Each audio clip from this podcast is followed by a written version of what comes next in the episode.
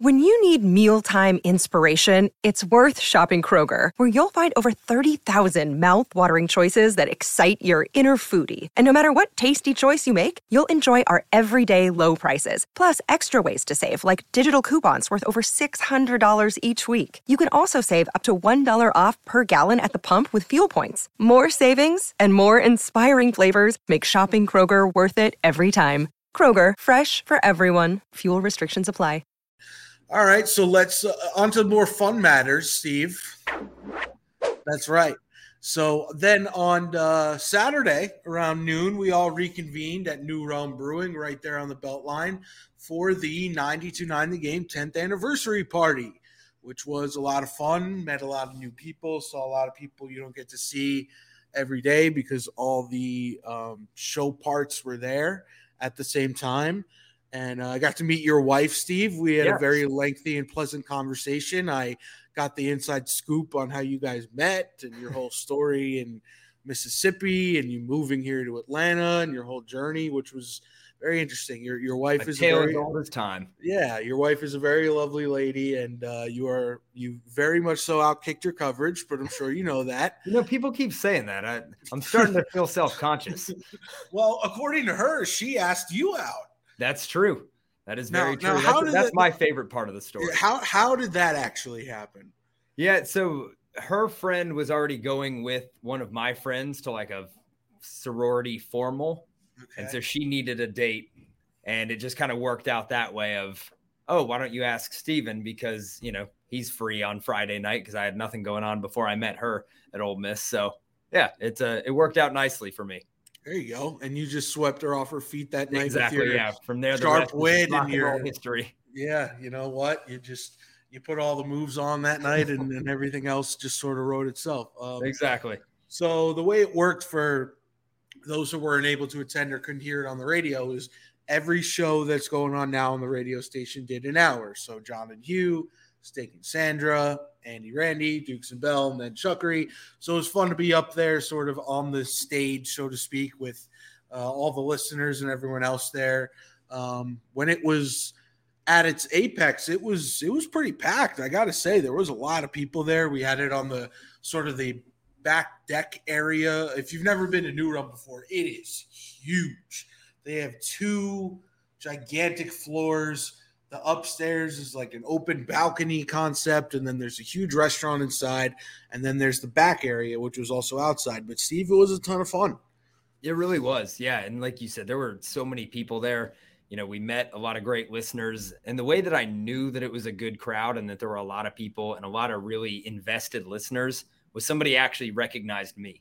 So that was a sign that people there were really into it, and, you know, we love our listeners and they love us. There were two things happened over this weekend that showed us, you know, how many people are truly listening at a given moment. One was the fire drill. Like you mentioned, you had that many people texting, tweeting, calling, trying to figure out what's going on.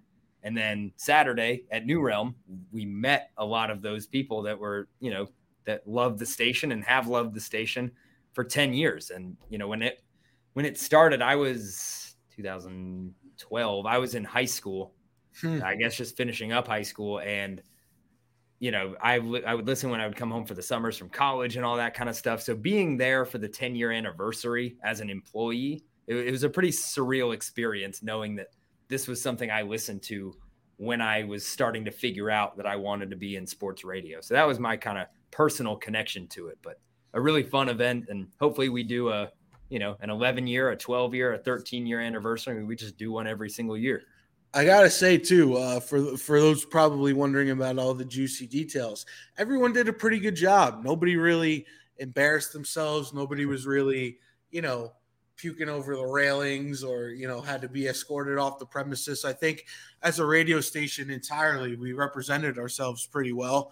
I had a good, you know, 4 or 5 beers that I spaced out over the course of the time that I was there. I don't even think, honestly, I don't think I even had any liquor while I was there. I think it was all beer. I that's probably the best way to go. And I think once you introduce liquor into the situation, that's when things would have steadily gone downhill from a behavior standpoint. I was talking to Mike after. So this morning I worked with John and Hugh in the morning. And then I helped out on the steakhouse as we transitioned things back with Oren coming back. But I was talking to Mike before we started recording, and he said, are you guys going to talk about the 10-year anniversary party? And I said, I was like, nobody really gave us that kind of cannon fodder story that we can absolutely tell to embarrass anyone, which is, for him as the brand manager is a good thing. Yeah.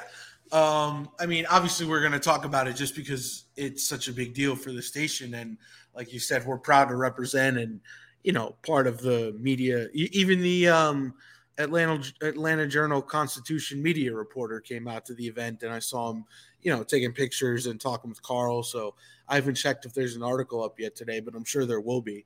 And it was just a really big deal for the station. We had so many people either come back physically or call in that were part of other shows. And, it was fun to see Carl and Mike, because I've only been here for just about 2 years. You've been here even less than that. So for guys like us, it was just fun to hear and see, tales from the beginning of the radio station when we weren't around, and to see this, to put, I've been hearing about names for, a year plus now that I was finally able to put a face to, and, share a brew with and just catch up with and see, probably my favorite part of it, honestly. And this is the inside radio nerd part of me, was to talk to all the fellow producers and see, what a lot of the shows were like and how they came up with concepts and, the pairings of the people that they put together and why certain things worked and why certain things didn't work. So there was a lot of other producers there that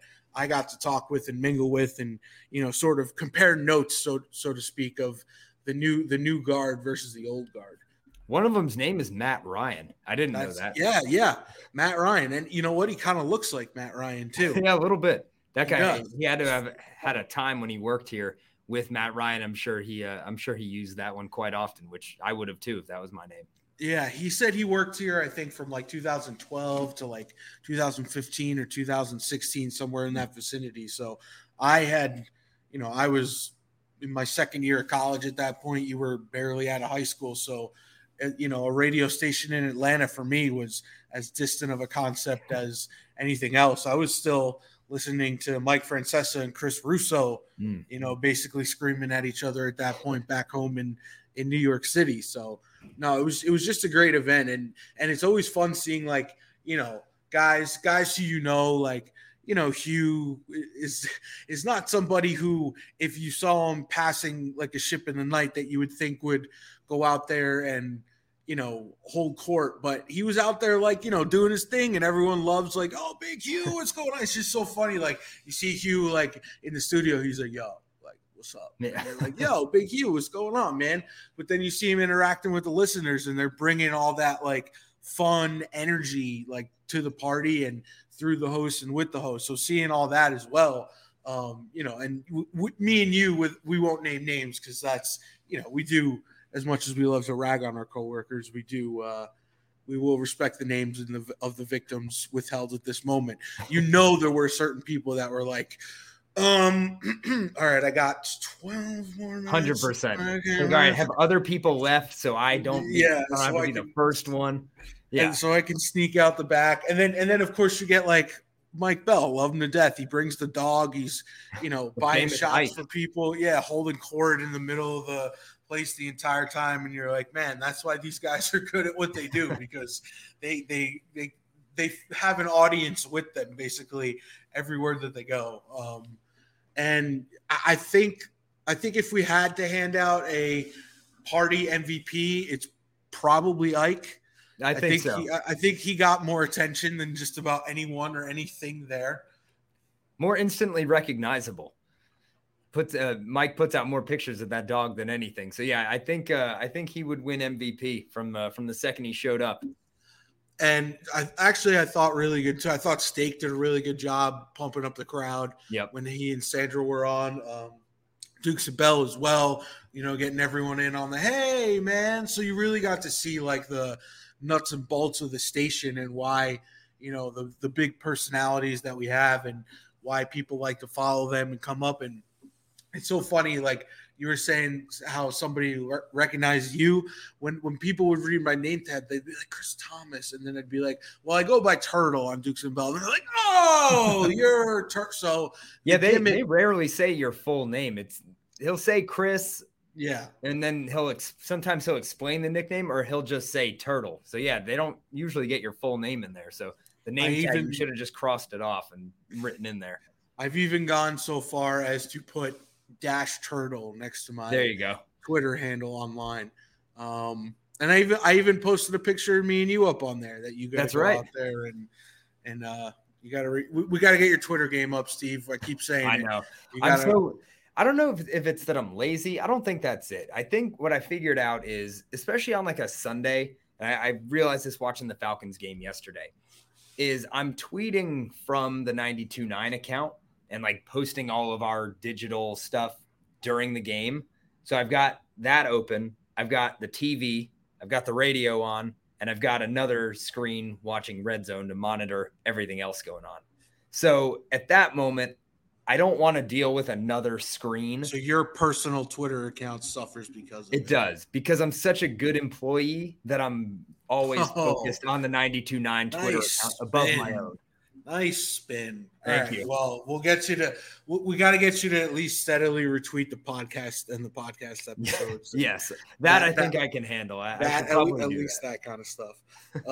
So yeah, wrapping up on the anniversary party was a great time. Hope some of you guys out there listening were able to attend, or if not, we painted you a nice little picture of what went on Saturday.